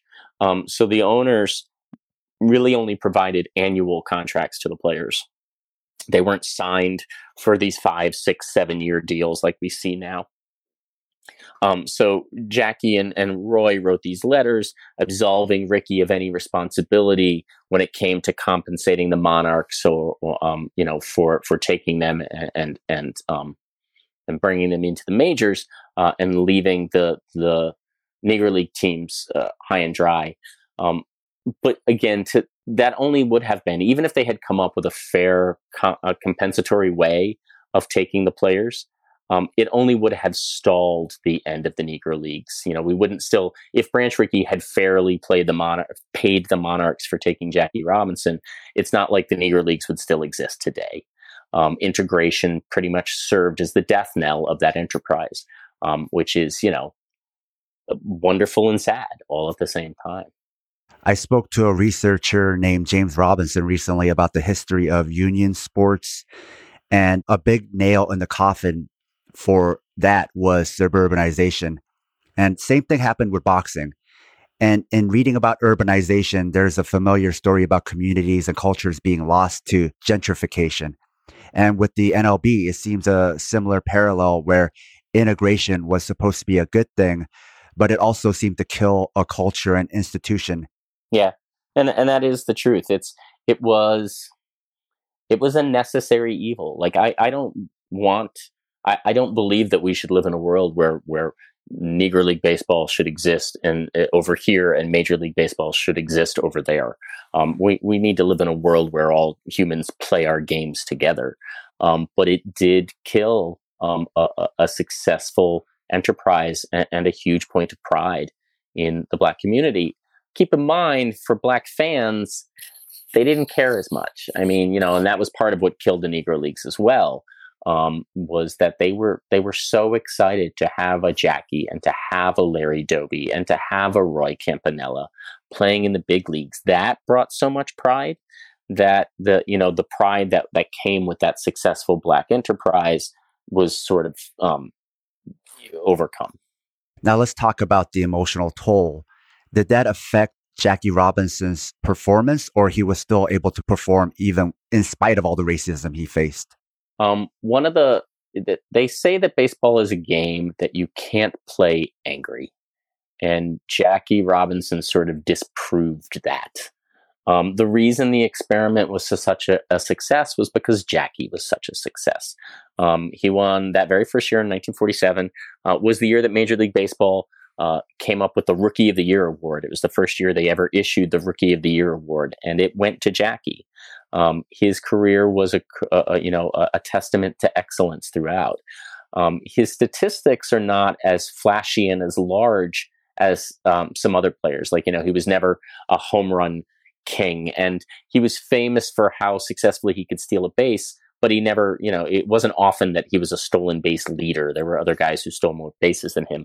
But what he was was um, he had the ability when he was on the field. He he he psychologically got into the head of his opponent so well um, that it, you know, a, a famous sort of the quintessential Jackie Robinson at bat was he would come up, he would hit a single and get on first base. He would steal second maybe steal third, maybe get to third because when he was stealing second, the catcher threw the ball into center field and he would get to third. And then he would be standing on third base and he would he would rattle the pitcher so much. He would take these giant leads off of third base where it looked like he was going to uh, uh, steal home. Um, and the pitcher would get so rattled that they would commit a balk, which is you know, one of those weird baseball rules that it's really hard to describe to people. But you aren't, as a pitcher, allowed to once it looks like you're going to pitch the ball to home plate, you have to pitch the ball to home plate. You can't stop your motion. You can't throw to third base. You can't fake out, right? Right. You can't fake them out. Um, and and he was, you know, ridiculously successful at, at getting pitchers to do that and being able to just walk home and score the run. Oh, so he made them hesitate. Right. Exactly. He he he was a, a brilliant at at the psychological element of the game, um, and it it brought success. Um, it, it, took a few years. Uh, the, the Brooklyn Dodgers had never ever won a championship. They had appeared in a few World Series, um, but they had never won a championship. And then Jackie got there, and and it it, it sort of created this age of the it dawned this brilliant rivalry between the Brooklyn Dodgers and the New York Yankees and it felt like the two of them were in the World Series every single year and the Yankees always won every single year because that's you know because they were the Yankees um, until 1955. And then in 1955, uh, the Dodgers finally won it. Now, sadly, Jackie wasn't on the field for game seven. Jackie got hurt and couldn't even play in that last game. Um, but the, the legitimization of the Dodgers, the legitimization of that organization, the, the, the coming to power of them, that, that all t- was timed um, exactly with when Jackie showed up. Um, so he, you know, to get back to your original question, he played the game um, uh, with with this psychological brilliance, um, which was made all the more remarkable by the fact that he was playing it, you know, so angry all the time because of that racism he had to face. And when Rickey finally took the chains off, you know, when Rickey finally said, "Okay, you you don't need to hold back anymore, let it all out," um, he did he became you know argumentative with umpires and with with other players. And when he felt there was an injustice that was happening he did not hesitate to let it out. And and you interestingly interestingly you saw a shift in the public opinion of Jackie too of course almost predictably. Um, you know he was uh, while he faced racism in 1947 um, and, and throughout his career there, there started to be a larger public acceptance of him, especially within the media, because he didn't fight back because he kept turning that other cheek. And as soon as um, uh, you know uh, he started fighting back more, um, you know, you started seeing that that that dreaded uppity word being thrown in there. You know, why can't Jackie just be happy that he's got this great job? Um, you know, why does he have to be so angry all the time? Why does he have to fight back? Uh, and there started to be a, a shift in the public opinion of Jackie after that. That's kind of sad to hear just because we still deal with that to this day with black athletes or athletes of color, where there's this expectation that they have to be always stoic and happy go lucky and never complain. And it's just like grateful. Grateful is the word you always hear. Yeah. You should be grateful. Yes. like, and it's like all this time has passed and the fans and the media still act like this. Yeah. Yeah. It's still a thing. So part of Jackie Robinson's impact then was also about how good he was. It wouldn't have been nearly as impactful unless he was that good. Correct. Yeah. Yeah. Can you tell us a bit more about the racism? Oh gosh. I mean, you know, the there was certainly the heckling from the fans. Um, there were a couple of famous moments. You know, he received he received hate mail, um, you know, threatening his life with some frequency. Um, there were, you know, there was a famous case where he was uh, playing a game and um, someone threw a black cat out onto the field and said, "Hey, if you can play, maybe your cousin can play too." Um, you know, it was it was almost cartoonishly racist. Some of the stuff uh, that he had to face. Um, you know, it, it's. It, I would I would say that it's almost unfathomable to think that human beings could behave that way, but you know we we still see it today. Like um, you know, you only really need to turn on you know twenty minutes of right wing media, and you're you're seeing equally ridiculous racist claims being made. Um, so he he faced um, all of that sort of stuff. Now, what was the reaction from the NLB fans? to Jackie Robinson. You said they were quick to jump on board, but was it right away or did it take some time or right away? Right away. He was he was adored right away because it meant they had made it. You know, they understood the black fans understood as much as they loved the, their Negro League teams and their Negro League games.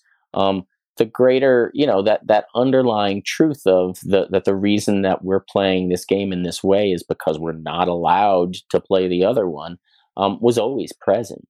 Um, Jackie brought black fans out not just in Brooklyn but in every city they went to, everywhere they played. Um, black fans showed up and they cheered for Jackie. So it was a legitimacy. Mm-hmm. Yeah. Not just to being a black person that you deserve legitimate human rights to be seen as a human being, but also that the MLB players, the black players were good all this time.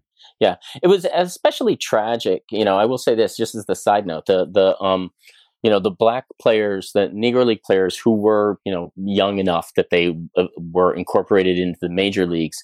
It was you know it was a it was a game changer for them. Um, but there are a number of players who had been extraordinarily successful in the Negro Leagues, um, who by the time integration happened were just too old. You know, they were winding down their Negro League career, and there was no way that they were going to be able to be successful in the major leagues. Um, August Wilson's play uh, fences. I'm a, I'm a theater guy too. That's how I actually make my living is theater. Um, uh, August Wilson's brilliant play Fences tells that very story. It's the story of a black man who uh, had been an extraordinarily successful Negro League ball player who was just a little too old when Jackie integrated and was never able to play in the major leagues. We've been talking around this subject for a bit already. You've already mentioned this that baseball had been trying to unionize for a long time, starting in the late 1880s, 1890s. I even saw that there was a union called the Brotherhood of Professional Baseball Players. Yeah, that was the Players League. The, the Brotherhood is what uh, where the how the Players League resulted. But it wasn't really until the modern era that the Players Union really took hold. And you mentioned about increased salary pay, and a lot of that is because of the unions. So why did it take so long? Why did it have to take until the modern era? because of how much power the owners had. Um, you know, the the keep in mind the commissioner who was who was supposed to ostensibly be the ultimate voice in baseball. The commissioner is installed by the owners. They're the ones who pick it. So the commissioners have always historically been willing to um, follow the lead of the owners. Um, it, it, it's the you know it, it's you hesitate to use the term slavery because there's a giant difference between actual slavery and um, you know being a baseball player who uh, uh, works for somebody, right? They're they're not really the same thing. But but it, it's always been interesting to me to think about the idea um, that these guys work for people who are referred to in the parlance as owners. Um, they owned the game and they owned every part of it, and they knew that as soon as players um, got to a point where they would have some say in how their salaries worked, they were going to be surrendering a lot of power. So they fought against it for as long as they possibly could. Uh, until eventually um, Marvin Miller came along and they put together the players union and they knew uh, the players made it abundantly clear that if they weren't going to uh, start having some say in where they played and how much they got paid, um, there wasn't going to be baseball. Players weren't going to play. Um, and uh, uh, Miller organized them, and he made that change happen. And and as a result, we saw um, the dawn of free agency in the mid '70s. So it wasn't just like there was a union and then everything changed. Wasn't there like a union with the Major League Baseball Players Association, but it took more time for it to finally be recognized by the league? Uh, I mean, it took there. It was a period of tremendous labor unrest. There had never been a baseball strike until after free agency, and I, I, I have lost count of how many there have been since. I think something like 13, 14. Now, most of them last like a day or a week, um, but there were some, like in 1981, there was a substantial player strike that resulted in a huge chunk of the season not being played. Uh, they ended up having to do this uh, unusual format uh, where they they sort of um, counted the games that were played before the strike as one season, and then after the strike, um, the games that were played were were a second season. Um, it, it's um, since the advent of of the Players Association is when you've seen uh, so many strikes. Now, baseball has uh, actually had a, a, period of extended labor peace. There hasn't been a strike um, since 1994.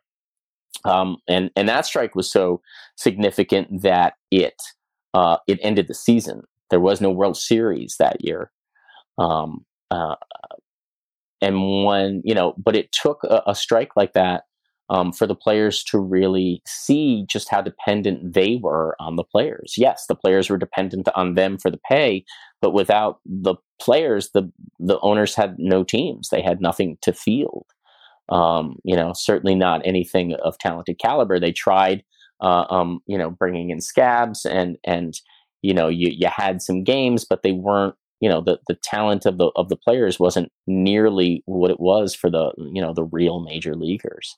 Um, so was once they reached a point where ownership understood that they needed that labor for their product to remain viable, that you got to a point where um, there was something close to resembling a, an equivalent amount of power. It's still not equal. You know, owners are still owners. They're, again, it's still billionaires versus millionaires, and that that extra, you know, those three extra uh, uh, slots in the in the number are are significant. Those three extra digits matter.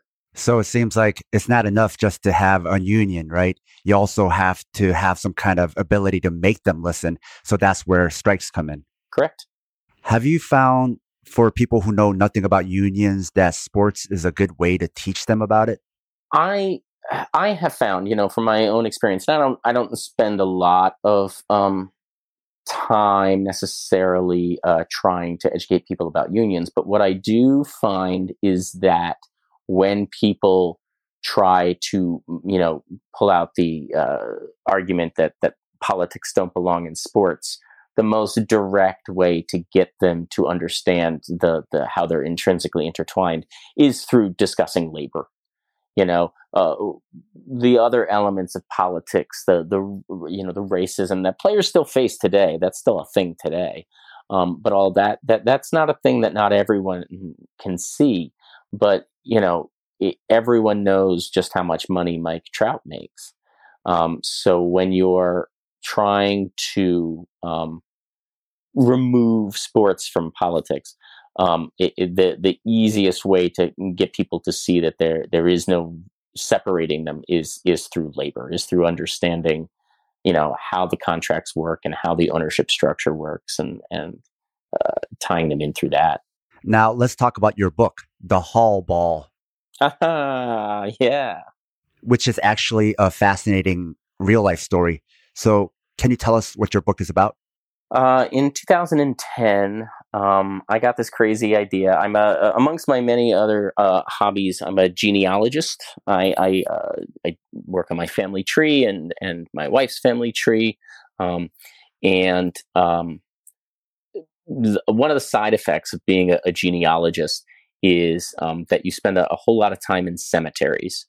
Um, and in 2010, my wife and I uh, were in a cemetery in Cooperstown, New York. Cooperstown, which is the mythological birthplace of baseball. Baseball, again, wasn't born there. It wasn't born at all. It really evolved in in New York City.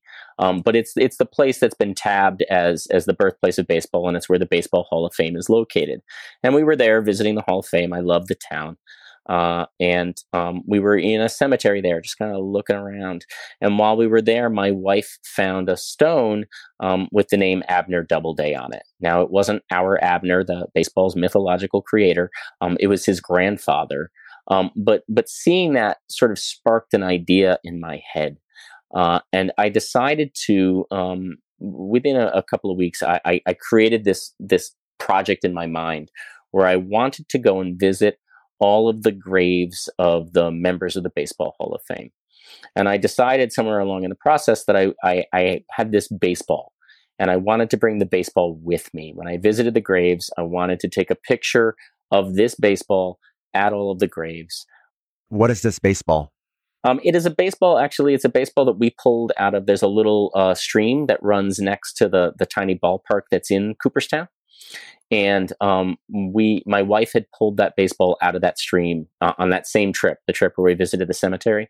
Um, on that same trip my wife had pulled the baseball out of the stream and i decided i wanted to take that baseball which we had found in cooperstown giving it a hall of fame pedigree um, and we were going to take it, I was going to take it around uh, to all of the uh, graves of the Hall of Famers and take a picture of the ball at their graves. And, and, eventually, the other element of the project that I added was that I was also going to take the ball to all of the living members of the Hall of Fame and take a picture of them holding it. So, Hall of Fame in 2010? Uh, yes, in 2010, um, and I every time there was a new class elected, I incorporated the new guys into it as well. Until 2018, I, I stopped working on the project in 2018.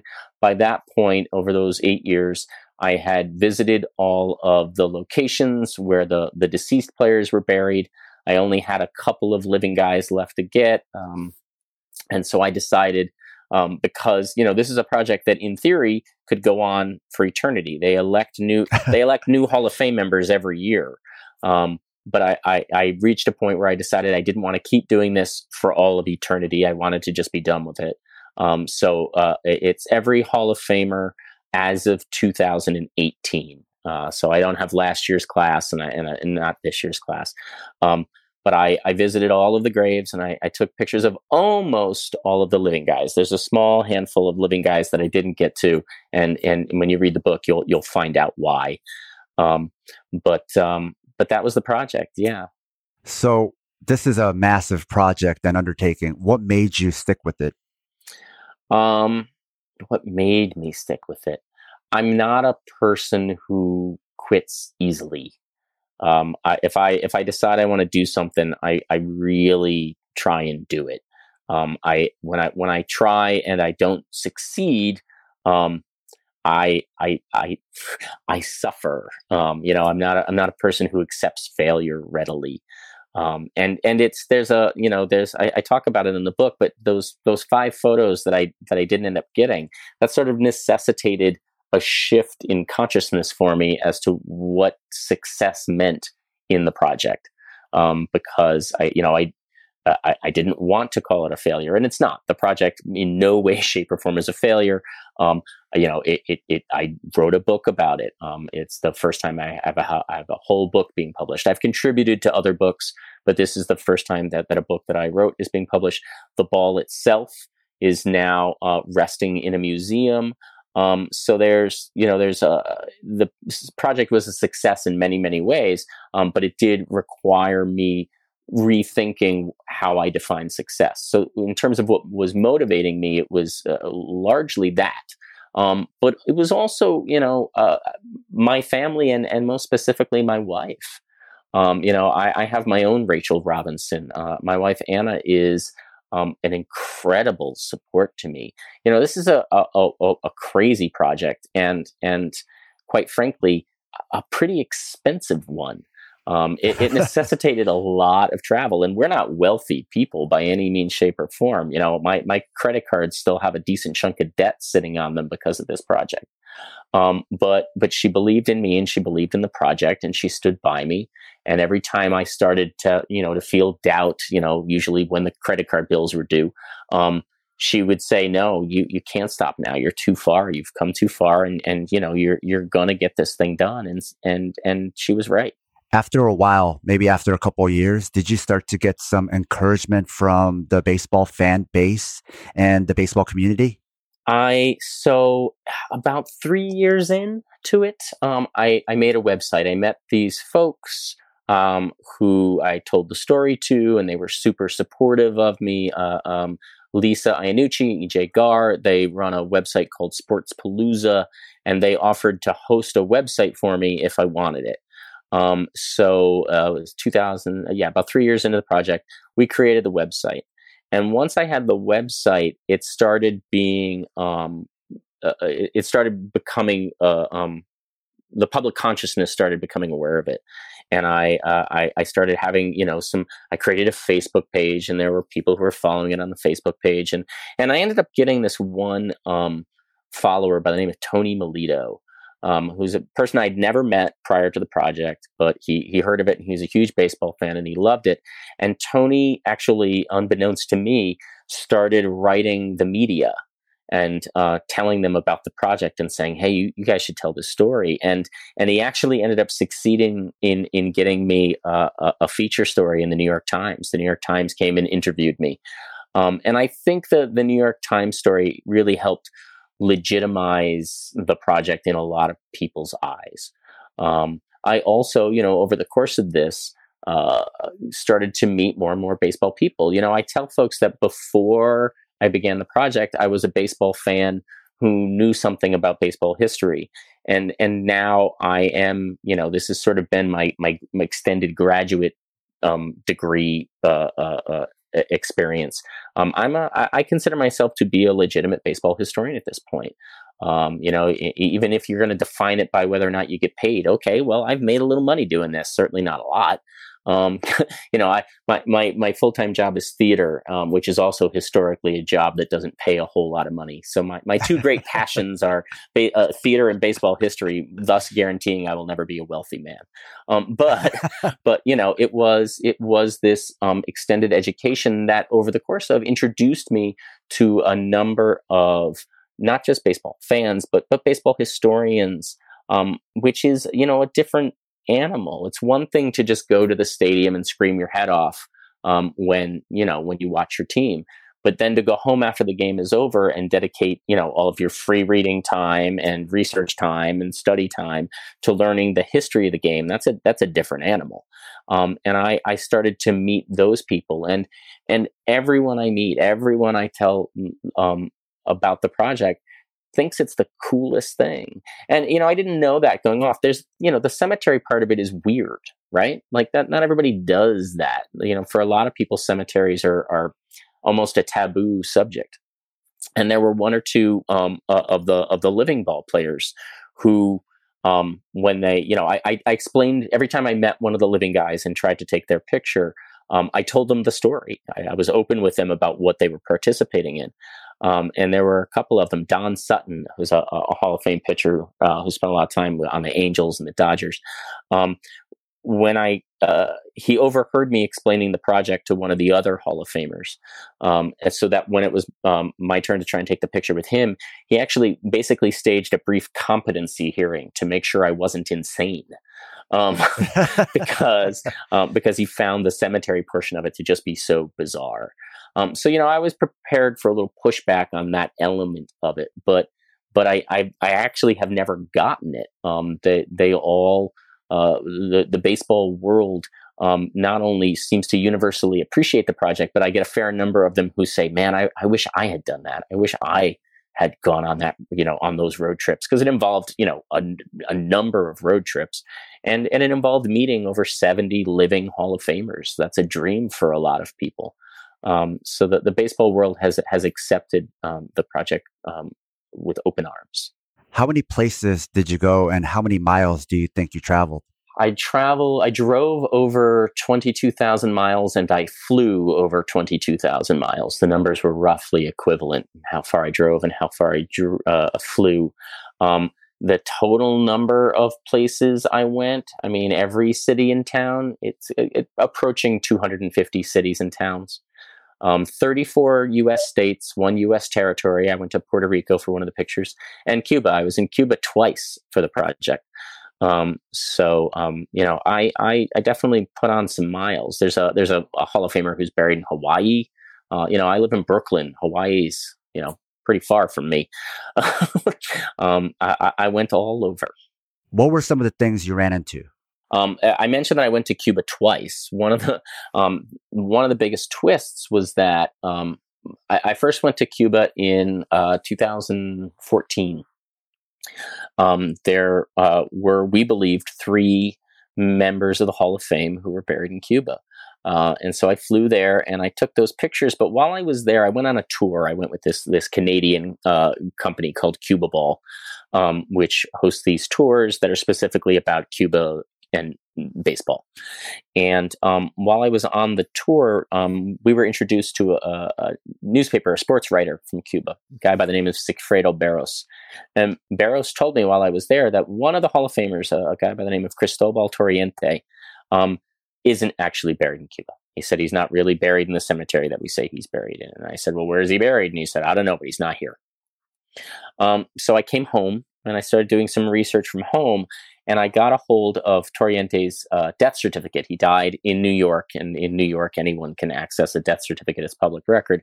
And I and I found on his death certificate that it said that he was actually buried in Queens, um, not far from where I work. I work at uh, Queens College, and he's buried about 15 minutes away from there. So I went to that cemetery, and they they verified that he was in fact buried there. Um, the story that was told, uh, it, it, was in a, a, book on black baseball history by John Holway.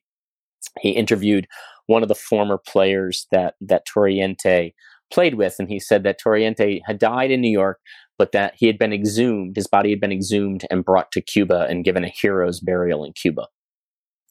Um, the cemetery in Queens had absolutely no record of him um, being exhumed. Uh, so, you know, I was working under the impression that that story that had been told in that book was was a myth that wasn't true that that Torriente had never actually been brought back to Cuba. And in fact when I did the New York Times interview that was the story that they wrote about. Was me going and and you know learning about Torriente and then going to Torriente's grave in Queens uh, and um, you know taking that picture for the project. About six months after that story was published, I got a Facebook message from a documentary filmmaker down in Cuba who told me that he had um, Torriente's body down there. He had he had discovered Torriente down in Cuba. so I had to go back to Cuba um, uh, as part of their uh, investigative uh, team that they were doing. He invited me to join them. They wanted me to bring um, some of the soil um, from the grave site where Torriente had been buried because the the body that they had discovered um, had uh, some soil crusted on it, and uh, without going too deeply into it, uh, Cuban burial rites are such that they aren't actually buried below ground. They do the ossuary technique of burial, uh, where you're buried in an above ground crypt. And then once your body has finished decomposing, they take what remains and they put it in a tiny little box and they reuse the space, which is, you know, a, typical uh, of, of smaller countries because you're going to run out of room pretty fast if you just uh, keep making all the land a cemetery. Um, and they had found the box that Torriente's bones were in. Uh, they were covered in dirt. They wanted me to bring some dirt from the cemetery, which I brought down to Cuba, probably breaking more than one customs law in the process, um, and um, got a chance to actually hold the bones of this player that they have made a very strong circumstantial case to prove is Torriente. They had a forensic scientist who who did like a facial scan. Um, there were a, a, few other hints that the bones were giving us that this body that they had found was a professional athlete. Um, it, it's a it's a whole uh, complicated story um, that was I, I, in no way could have predicted at the beginning of the project it was going to turn into. Um, you know, there were a number of twists and turns. This one was probably the biggest, um, but there were there were a number of times in which I thought I had a game plan for how I was going to approach doing this project, and and I got a curveball that that threw me off. So you got involved in a missing Hall of Famer story because it was like, okay, well, I'm going to meet all the Hall of Famers, and then one of them was missing. Correct, correct. And there were a number of them where um, there was one other who was missing when it began, and I had nothing to do with with finding him. Um, but there were a number of them who actually didn't have grave markers. Um, when I went to go and visit their graves, there were no stones there. Um, they all had one thing in common. You want to take a guess what it was? They were all black. Yep, they were all Negro Leaguers. Um, at this point now, all of those graves have been marked. The very first one I went to was a, a ball player named Sol White, uh, who was buried on Staten Island, where I was living at the time. Um, and uh, he had no marker. My very first grave that I visited for the project had no marker. He has one now. There's a group out there called the Negro League Baseball Grave Marker Project that is dedicated towards putting stones uh, on the unmarked graves of, of Negro Leaguers. I, I, reached out to them when I was looking into Sol White, and I, and I worked with them, and we got a stone placed at Sol's grave. And and at this point now, all of the Hall of Famers, ostensibly uh, the ones who've been buried anyway, uh, have markers. There were a number of Hall of Famers who um, weren't who when they passed weren't buried; they were cremated. Um, uh, or you know, you have the case of uh, Roberto Clemente, who died in a plane crash out at sea, and his body was never recovered, uh, and his family never really uh, created a, a, memorial grave for him.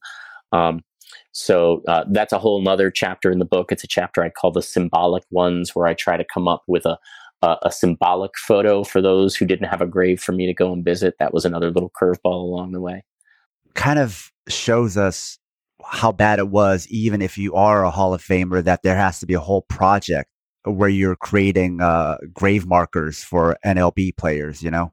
Sure, and, and keep in mind though, um, when those guys died, when uh, the the Negro League players died, um, they weren't in the Hall of Fame yet. There were no blacks in the Hall of Fame until 19, I think it was 1972. Satchel Paige was the first who was elected. Um, um, but there were no uh, none of the Negro League players were in there uh, when they died. That was that came posthumously for a lot of them. There were some of the Negro Leaguers who survived um, long enough to see themselves inducted into the Hall of Fame. Paige did. Uh, uh, I believe Cool Papa Bell did. Uh, Turkey Stearnes did. Um, but there were a number of them who weren't elected until long after they had died. So, so it's almost like the lack of a grave marker is symbolic of the time where they weren't appreciated to the level they should have been while they were alive. For sure most definitely. And keep in mind the you know the other thing that's part of that not just the the public appreciation but like i had said um, for a negro league ball player the season never ended. They played all the time um, which made it really difficult to maintain anything resembling a normal family life. Um, so you know for a lot of them um, even when they did have families, it was you know it was troubled because they weren't a, a presence in the home.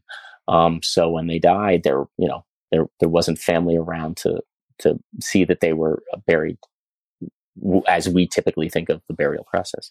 So when can we expect the book to be out? June, mid mid June, you should be able to get your hands on it. So where can people find you and your book? Um, well, you can find the whole story and and see the pictures from the project if you'd like uh, at my website, which is thehallball.com.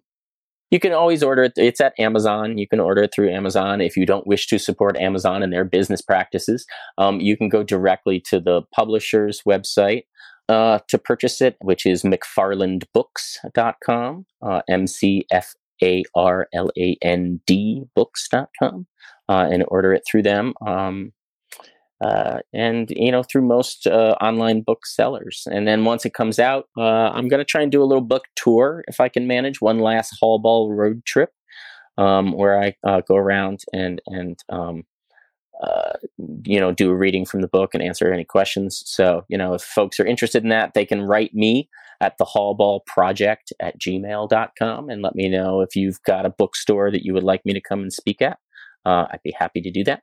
All right, great. Well, thank you for your time, Ralph, and sharing so much history with us. Uh, Sam, it's been a great conversation. Thank you so much for inviting me. Now that's the show. If you enjoyed this episode and find this type of independent media worthwhile, please consider supporting the show on Patreon. We have a lot more episodes like this one in the works, but need your financial support to keep the show running. Even a few dollars a month goes a long way. No one does what we do, and it's all being funded by you, the listener. In return for supporting us, you'll gain access to lots of bonus content and along with our private Discord chat. Even if you can't support us, there's a lot of free bonus content there as well. We also have an online store if you want to show your Southpaw solidarity by wearing our swag. You can find all pertinent links at southpawpod.com. And if you can't afford to support the show and still want to help, please leave us a five star review wherever you listen.